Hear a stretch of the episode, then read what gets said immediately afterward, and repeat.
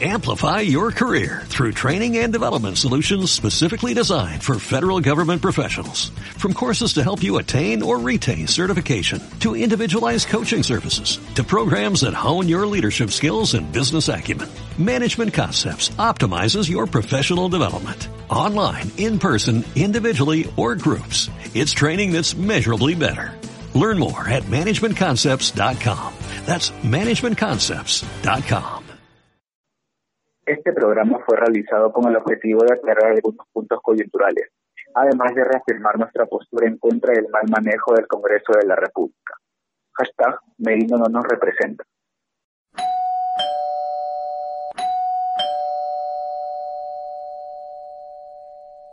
Hola, ¿qué tal? Bienvenido a Desinfórmate.pe, un podcast semanal en el cual te trato de resumir algunas de las noticias más relevantes del Perú.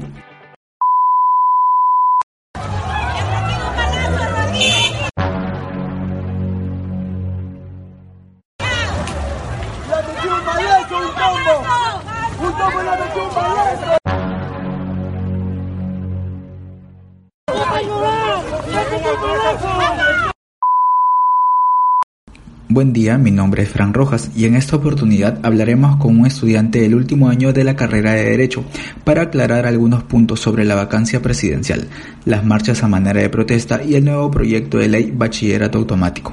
Además que también nos dará su punto de vista con respecto a la coyuntura actual. Comenzamos. En esta oportunidad realizaremos una entrevista a manera de diálogo al joven José Rivas Aguamán, estudiante de Derecho de la Universidad Nacional Federico Villarreal y que además trabaja como practicante en el estudio Muñiz. ¿Qué tal, José? ¿Cómo estás? Hola, estimado Fran, ¿qué tal? Muy buenas noches. Muy a gusto por tu invitación y espero dar la talla a esta entrevista, ¿no? Bien, comenzamos. Mira, queremos hablar exactamente sobre la vacancia presidencial que se ha dado el pasado 9 de noviembre. Para entrar un poquito en contexto, este es el segundo proceso de vacancia presidencial contra el señor Martín Vizcarra. Recordamos que el primer proceso se dio por el caso bastante polémico de los audios de Richard Swing. Sí, su contratación por el Ministerio de Cultura, una contratación bastante dudosa porque se pagaron montos exorbitantes por conceptos que no tenían mucha relevancia o tanto que ver. En este caso, este segundo proceso de vacancia, en el cual fue admitido y se dio la vacancia del señor Martín Vizcarra, se le acusa por actos de corrupción, en el caso cuando contaba o cuando era gobernador regional de Moquegua, una acusación por los casos de recibir coimas en el año 2014. Coméntanos, ¿qué tan factible ves que a un presidente se le pueda acusar por un acto delictivo que sucedió mucho antes de que sea presidente? Este es un tema interpretativo y no sé si me permites referirme al artículo 113 de nuestra Constitución, ¿no? Claro, sobre todo porque quiero que hables más que todo sobre la incapacidad moral. ¿Por qué sobre esto? Porque es por lo que se le ha vacado, por incapacidad moral. Explícanos un poquito más qué tiene que ver esto. Claro, para ello tenemos que ver cuáles son las 5 causales en las cuales se puede vacar a un presidente. 1, la muerte del presidente de la República. 2, en este caso ha sido la incapacidad moral que considera el Congreso que se ha sido por una investigación que recién se le viene realizando al señor Vizcarra, llámese así porque estamos en un proceso especial de colaboración eficaz en el cual cuatro colaboradores eficaces han establecido y han dado información que el señor Vizcarra ha recibido sobornos, ¿no? Luego, dentro de este artículo también dice de la permanente incapacidad física, ¿no? Y todo ello que va a ser declarada por el Congreso. Esta potestad que se le da al Congreso de interpretar si un presidente cuenta o no con una incapacidad moral o una incapacidad física. No se le da a un médico, quizás de determinar si este tiene la incapacidad física, no, sino al Congreso. La aceptación de su renuncia, que esta vez sea aprobada por el Congreso, en este caso, un caso similar que tuvimos, fue la de el presidente Kuczynski, tenía una moción de vacancia en la cual no se llegó ni siquiera a debatir en el Pleno porque el señor renunció, ¿no? Luego tenemos la cuarta causal, salir del territorio sin permiso del Congreso. Recordemos que todo viaje realizado por el presidente debe constar con un permiso previo del Congreso. En ese mismo artículo establece el no regresar dentro del plazo fijado. Una quinta causal, la destitución tras haber sido sancionado por alguna de las infracciones mencionadas en el artículo 117 de la presente Constitución. Es necesario ir al artículo 117, en la cual establece que el presidente de la República solo podrá ser acusado durante su periodo por traición a la patria, por impedir elecciones presidenciales, parlamentarias, regionales o municipales, por disolver el Congreso, salvo en los casos previstos en el artículo 134 de la Constitución. ¿Por qué no se le evacúa al presidente de la República cuando disolvió el Congreso? Porque los hizo dentro de los parámetros establecidos en la Constitución. Por ello no se le pudo vacar. O cuando impida que el Jurado Nacional de Elecciones u otros organismos del sistema electoral cumpla con sus funciones, ¿no? No estamos en ninguno de estos casos, si no estamos bajo ninguna de estas causales del 117, entonces el señor sigue con su inmunidad, en la cual también cuenta el Congreso. Ok, perfecto. Ahora, algo bastante mencionado ha sido la vacancia por incapacidad moral. Incapacidad moral, que es algo bastante subjetivo, bastante un poco complejo de interpretar, por el hecho de que qué significa para estos congresistas que dieron la vacancia el término de incapacidad moral. Explícanos un poquito qué es incapacidad moral en el marco jurídico y cómo esto conlleva a que el Congreso en pleno pueda o dé votos a favor para la vacancia del señor Martín Vizcarra. Claro, estimado Frank. El gran tema, el gran problema que tiene nuestra jurisprudencia, si podríamos así decirlo, es que el Tribunal Constitucional hasta el día de hoy no mantiene o no tiene alguna resolución emitida por ellos en la cual se exprese cuál es el concepto que se tiene por incapacidad moral. He ahí que la demanda competencial que se encuentra en trámite va a dar en sí una especie de carácter vinculante, una jurisprudencia de carácter vinculante, en la cual si en más adelante se piensa vacar un presidente por esta causal de incapacidad moral, que es, creo, una de las causales en las cuales tiene muchos ámbitos de interpretación para muchas personas, el Tribunal Constitucional deberá determinar a qué se refiere con incapacidad moral. Es en caso de que una persona que es denunciada ya no tiene la capacidad moral para gobernar un país. ¿Es eso a lo que se refiere incapacidad moral? Déjame citar, déjame precisar que nuestro derecho constitucional tiene mucha influencia del derecho constitucional francés. Este derecho constitucional francés también regula este término de incapacidad moral e incapacidad física.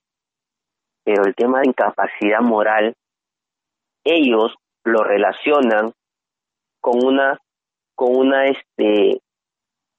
capacidad mental, que la persona esté con sus capacidades mentales aptas para poder gobernar un país.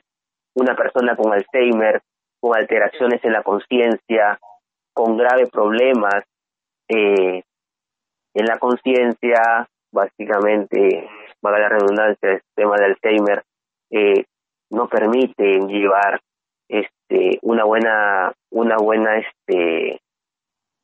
un buen ejercicio del mando de la presidencia, ¿no? Bajo ese término, este concepto de incapacidad moral, la doctrina francesa no lo relaciona como una conducta socialmente correcta, no lo está relacionando con ello. Es por ello que te traigo también un tema quizás un poco cultural, si podríamos decirlo así, es que nuestra Constitución, la primera que regula el término de incapacidad moral, es nuestra Constitución Política de 1830 en el artículo 81. Sin dejar de lado, también te he traído el día de hoy un caso que sucedió en el país francés, en dicho país europeo. ¿Qué pasaba aquí? Lo que pasa es que el presidente en el año del año 2007, no sé, superior de 1995, el presidente Chirac, anteriormente a su mandato de presidente, él había sido alcalde de la municipalidad de París. ¿Qué había pasado aquí? Que el señor había realizado contrataciones fantasmas. ¿A qué se refiere con estas contrataciones fantasmas? Es que, un ejemplo claro, yo como alcalde tengo a 100 personas a mi cargo, yo soy su jefe, y les giro a ellos un dinero, el pago mensual que tiene todo trabajador, pero, aquí va el pero, estas personas jamás recibieron el dinero y jamás supieron de que ellos trabajaban para mí. Entonces, estos pagos fantasmas, se dice fantasmas porque nunca existen esas personas. No lo recibieron y no saben que trabajan para mí. Y este dinero, José, ¿a dónde va? Pues ya sabemos, ¿no? Al mismo bolsillo del alcalde, en este caso Chirac. Entonces, en este caso ya presidente Chirac, fue duramente criticado. Pedían su destitución. Entonces, el presidente Chirac dijo, o no consideraba de que la destitución sea por una incapacidad moral. Decía, pues bueno, creo que no se adecúa a lo que establece la Constitución, ¿no? Entonces, él ordena conformar la comisión, una comisión. Esta comisión se denominó la Comisión Abril. Esta Comisión Abril comenzó a interpretarlo, entonces, y sacó algo muy importante, porque lo podemos traer a colación a nuestro caso que estamos viviendo en nuestro país de Perú, ¿no? ¿Qué determinó esta comisión? Que el jefe de Estado se beneficia durante su mandato de una inviolabilidad contra todo acto de investigación o acusación de un delito. Y es lo que pasa aquí, mi estimado Frank. El señor o el expresidente Martín Vizcarra está siendo vacado por la información dada de 4 colaboradores eficaces que presumiblemente hasta el día, quizás hasta este momento, quizás no haya sido corroborada, porque recordemos que el proceso de colaboración eficaz primero comienza con un acuerdo de colaboración eficaz. Este acuerdo, acordado por ambas partes, por fiscal y por el aspirante a colaborador eficaz, pero es aspirante, aún no es colaborador eficaz, va a dar información relevante. Claro está que el colaborador eficaz debe haber admitido los cargos que se le formulan en su contra, debe haber admitido también de la comisión del delito, porque está dentro de esta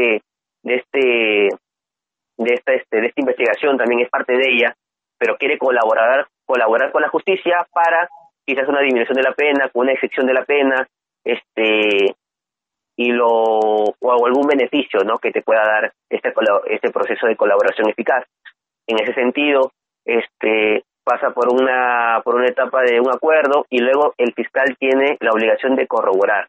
Si en la etapa de corroboración no llega el fiscal a determinar que esta información ha sido válida o que los elementos probatorios con los cuales han sido entregados por el aspirante a colaborar eficaz no son útiles o no guardan relación con lo que ellos han mencionado, pues este acuerdo de colaborar eficaz se anula y claro está que no puede ser utilizado en su contra de este aspirante a colaborar eficaz, porque este señor quiso quizás ayudar a la justicia, sí, pero bueno, la información que dio quizás no era la relevante, o quizás no guardaba ninguna relación y todo ello, ¿no? Pero no puede ser utilizada en su contra. En ese sentido, estamos dejándonos llevar con información del colaborador eficaz. Quiero recalcar aquí que yo no digo que quizás estos aspirantes a colaboradores eficaces tengan la razón, quizás el señor Vizcarra esté inmerso en actos de corrupción, sino podemos citar el caso de Chincheros, un caso muy cuestionado del aeropuerto en Cusco. Cuando era ministro el señor Martín Vizcarra, entonces los actos de corrupción a él lo persiguen desde hace muchísimos años. Entonces en ese sentido tampoco quiero decir o poner la mano al fuego por el señor Vizcarra, no lo haría, ¿no? Entonces el señor debería haber asumido o terminado su cargo y recién ahí pasar ya a un proceso penal. Al señor Vizcarra le han dictado el día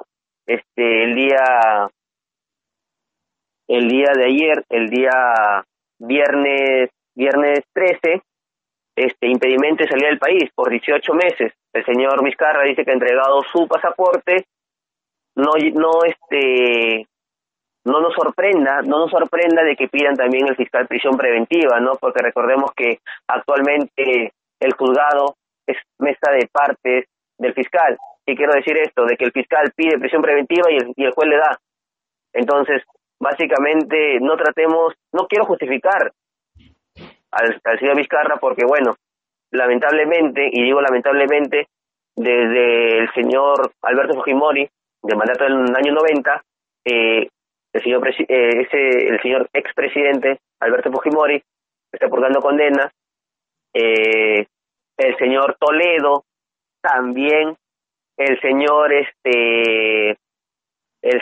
Pedro Pablo Kuczynski, bueno, está con prisión preventiva, le variaron por otra medida restrictiva de carácter personal, medidas con restricciones, arresto domiciliario.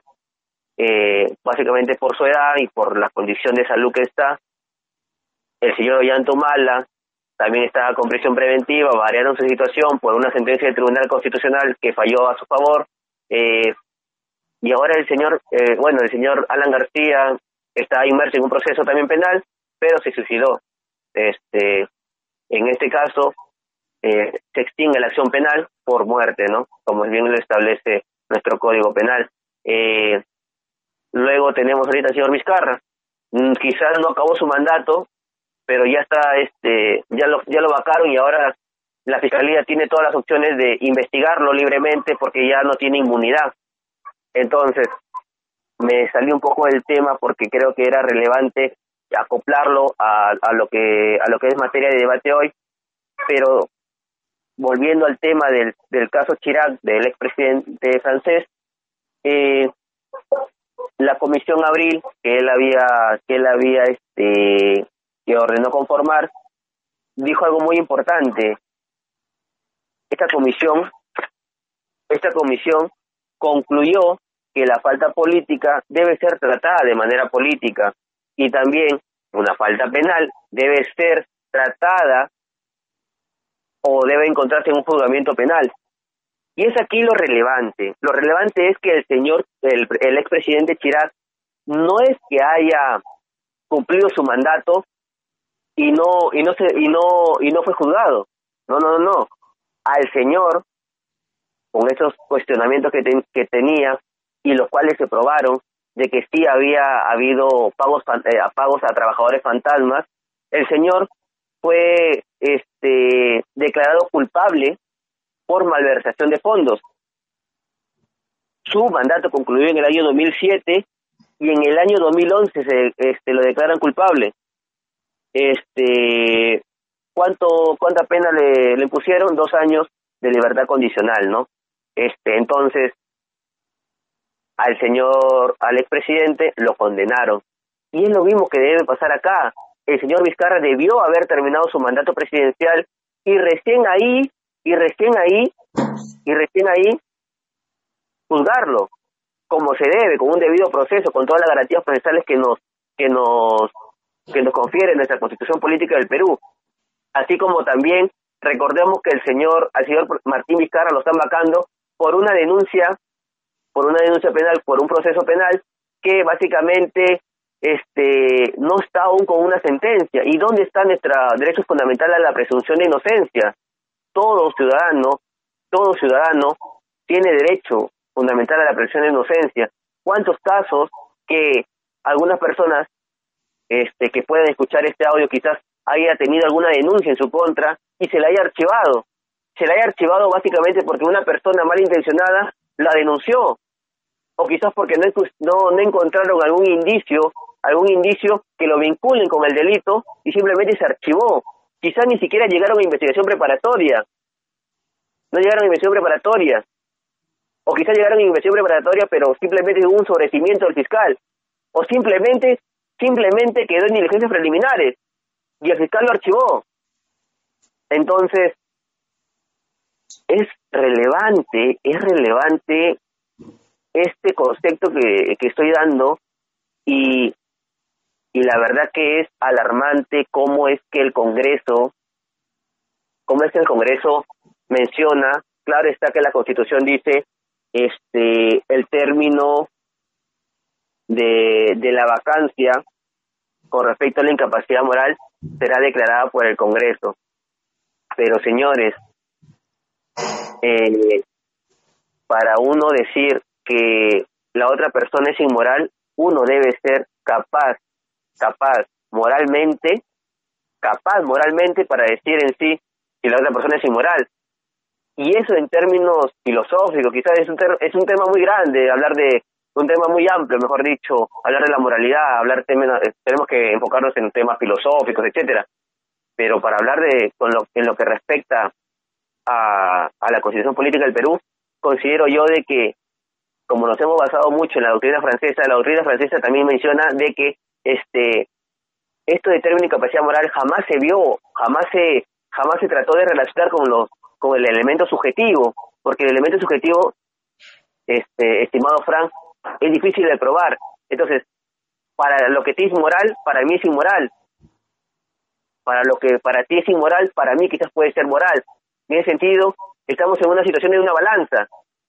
Entonces, es por ello que el término de incapacidad moral considero yo de que se da más que todo por una incapacidad mental que tiene el presidente y la incapacidad física, como bien establece este artículo, más no porque la persona que está investigada en un proceso penal ya no tiene la moralidad, la moral suficiente para asumir el cargo de presidente de la República.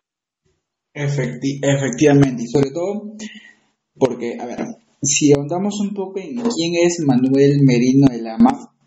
Manuel Merino era un político de segunda línea que fue, así lo catalogó el diario El Comercio, un político de segunda línea que fue elegido congresista para los periodos del 2001 al 2006, 2011, 2016 y en este caso en el 2020, luego de que se haya disuelto el anterior Congreso, ¿verdad? Bueno, fue escogido como presidente del Congreso en ese entonces y actualmente presidente de la República. Pero Manuel Merino es un actualmente presidente de la República, pero que ingresó a la Universidad Nacional de Piura en la filial de Tumbes, sin embargo no terminó sus estudios, no concluyó sus estudios universitarios. Es una persona que no ha culminado sus estudios y que además de ello cuenta con diversas denuncias, ¿verdad? Diversas denuncias, sobre todo, por ejemplo, ha sido publicada o se ha publicado una denuncia contra Manuel Merino Y en esta denuncia que fue publicada por Canal N se le denuncia por presunta explotación laboral. El señor Julio Rodríguez Castillo denunció que hasta la fecha el Fondo de Merino de la MAF le adeuda aproximadamente 20.000 soles de beneficios sociales. Eso es una de las tantas denuncias que tiene.